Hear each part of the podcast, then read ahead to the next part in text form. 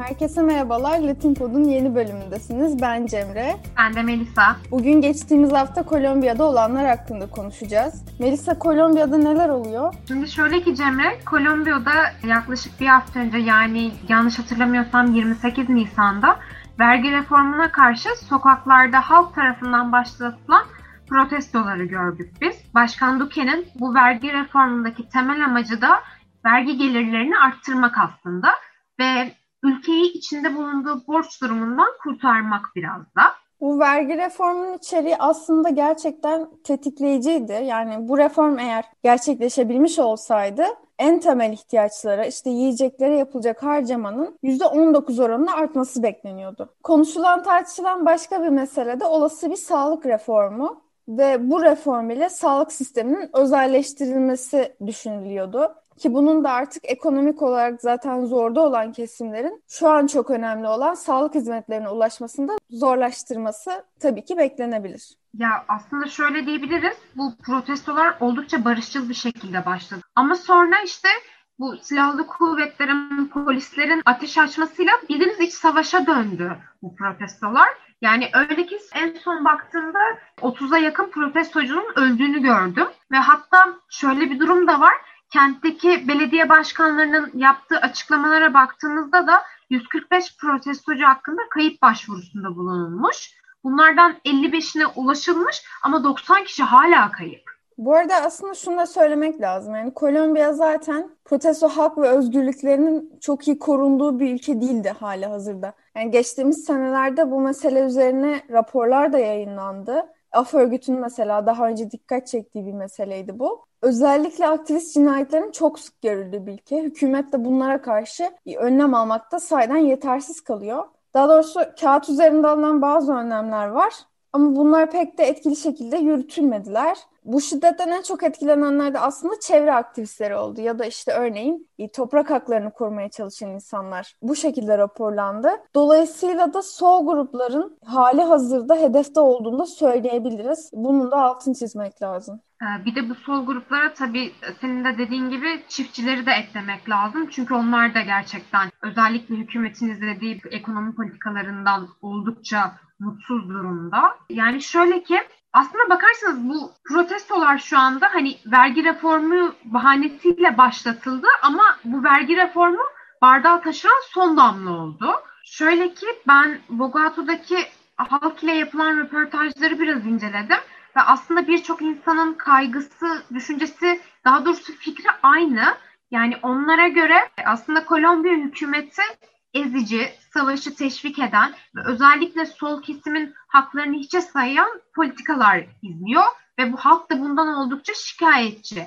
Yani az önce de dediğim gibi şu anki protestoları aslında nasıl desem talepleri karşılanmayan, hayal kırıklığına uğrayan halkın sesini duyurma çabası olarak düşünmek daha doğru olacak. Aslında ülkedeki eşitsizlik de çok önemli bir etken bu protestoların bu kadar şiddetlenmesinde. Yapısal bir eşitsizlikten bahsetmek zaten mümkün. Bunun üstüne bir de Covid eklendi. E bu sadece Kolombiya'da görülen mesele değil elbet. Pandemi hepimizin hayatındaki eşitsizlikleri artırdı. Ama senin de söylediğin gibi bardağı taşıracak son damlayı bekliyormuş Kolombiyalılar. Yani çok da şaşırtıcı değil çünkü gerçekten hani sen de az önce söyledin bu aktivistlerin hiçbir şekilde güvenli bir şekilde daha doğrusu eylem başlatamamalarından, protestolara katılamamalarından dolayı yani Kolombiya gerçekten şu anda çok karışık bir durumda. Bir de bu ekonomik sebeplerin yanında şöyle bir durum da var. Farçı örgütünün eylemleri de bu protestoların bu kadar çok şiddetlenmesine ve durdurulamamasına neden oldu. Şöyle ki 2016'da yapılmış bir barış anlaşması var ama yeterince etkili de uygulanmadı bu anlaşma. E tabi doğal olarak halk da buna isyan ediyor. Kolombiya'nın bence şu anda bu vergiymiş, ekonomiymiş, sağlık reformuymuş, özelleştirmeymiş bunlardan ziyade bu en çok sosyal adaleti ve hukukun üstünlüğünü uygulamaya yönelik reformlar yürürlüğe koyması daha mantıklı. Çünkü halk bunu istiyor ya. Ya bu çok basit bir şey ve bunu istiyorlar sadece. Zaten protestolar boyunca kullandıkları sloganlardan bir tanesi de şu. Halka ekmek yoksa zengine de huzur yok. Yani bu slogan ülkedeki ayrımcılığın had safhada olduğunu gösteriyor. Bir de altını tekrar ve tekrar çiziyoruz. Vergi reformu aslında sadece bardağı taşıran son damlaydı ve bu da bir nevi şu durumu da bize gösterdi. Kolombiya halkı gerçekten hükümete güvenmiyor artık. Yani şöyle ki zaten şu anki hükümet özellikle Cemre'nin de bahsettiği gibi solcular ve çiftçiler üzerinden insan haklarını ihlal edecek politikalar izliyor. Çünkü kim hak, hukuk ve adalet diye bağırsa ülkede bildiğiniz öldürülüyor. Yani kısaca halkın gözünde hükümet resmen savaş başlatmak istiyor gibi gözüküyor. Ama şu anda protestolarda şöyle bir şey var. Hükümet reform önerisini geri çekti. Ama peki bu protestoları durdurmaya yetti mi? Tabii ki de yetmedi. Hala devam ediyor protestolar.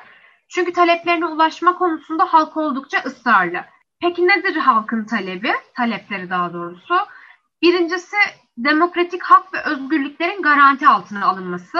Yani halk can sağlıkları tehlikeye atılmadan daha da kaba bir şekilde söylemek gerekirse öldürülmeden protestolara katılmak istiyor ya da eylem başlatmak istiyor. İkincisi kentlerde meydana gelen bu gerilla hareketlerinin artık son bulmasını istiyor can güvenliğini korumak için.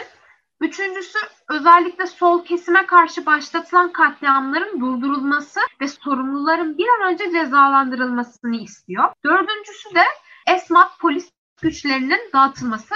Çünkü zaten bu protesto boyunca orantısız güç kullananlar da bunlar halka karşı. Son olarak da böyle ulusal grev komitesiyle diyalog kurulmasını istiyor halk. Bu hangi konularda peki diyalog kurulmasını istiyor? Birçok konuda istiyorlar tabii ki ama bunların içinde en önemlileri sağlık yasa tasarısının geri çekilmesi ve kitlesel aşılanmanın bir an önce başlatılması, özelleştirilmelere dur denilmesi ve elbette tabii ki en önemlisi bence cinsel ve etnik ayrımcılığın sona ermesi. Bunlar aslında hepimizin artık aşina olduğu problemler ve özellikle bu kitlesel aşılama meselesi bütün Latin Amerika ülkelerinde var neredeyse bu problem. Özellikle de Brezilya bu konuda başı çekiyor sanki Melisa. Evet katılıyorum Cemre bu dediğine. Yani şöyle ki Kolombiya ve Brezilya'ya bakınca şu sonuç çıkarabiliriz ikisinde de. Ekonomi odaklı politikalar izlenmeye başlandıkça halk sağlığı geri plana itiliyor. Ve bu da doğal olarak tepkiye neden oluyor. Bunun en nihai sonucu da şu oluyor ki insanlar hükümete olan güvenini yitiriyor. Yani şunu demek de çok mümkün. Yarın bir gün bu protestoların bir benzerini Brezilya'da da görmemiz olası bir durum. Çünkü Kolombiya örneğinde de olduğu gibi halk gerçekten bıkmış durumda ya. Yani bu protestolar daha ne kadar devam edecek bilemiyoruz. Ama ülkede resmen böyle bir bıkkınlık, hakkını talep etme durumu söz konusu ve bunu da sonuna kadar götüreceklerini düşünüyorum ben açıkçası. Ama bu protestoların tabii bir de ciddi negatif yönü de var. Çünkü kentte bu sefer ciddi bir gıda ve ilaç sıkıntısı da yaşanmaya başladı. Hükümet de protestoculardan en azından Kali'deki kapattıkları yolda gıda ve ilaç taşıyan kamyonların geçmelerine izin vermesini istiyor. Diğer taraftan da orta yol bulmaya çalışıyor Duque hükümeti. Bu yüzden de sivil toplum örgütleriyle de görüşmeye başladı. Duque'nin çabası bir süre daha sürecek gibi görünüyor ama bu sırada protestolar dışarıya da sıçramış durumda. Mesela İspanya'da yaşayan Kolombiyalılar ülkelerinde yaşanan şiddete tepki göstermek için, bu gösterilere destek vermek için sokaklara döküldüler. Onlar da dediğim gibi şiddeti protesto ediyorlar. Ama orada daha sakin geçti tabii protestolar. Böyle Kolombiya'daki gibi kanlı bir hale de bürünmedi. Yani öyle ki hatta Kolombiya futbol takımının yani milli forma takımlarıyla sokağa döküldü İspanya'daki Kolombiyalılar. İspanya'ya ekstra olarak bir de bu krizin tam ortasına Birleşmiş Milletler ve Avrupa Birliği kınaması da geldi. Şöyle ki Birleşmiş Milletler ve Avrupa Birliği Kolombiya Silahlı Kuvvetlerin e, bu protestoculara karşı uyguladığı sert müdahaleleri oldukça sert bir şekilde kınadı. Ama burada şaşırtıcı bir nokta var.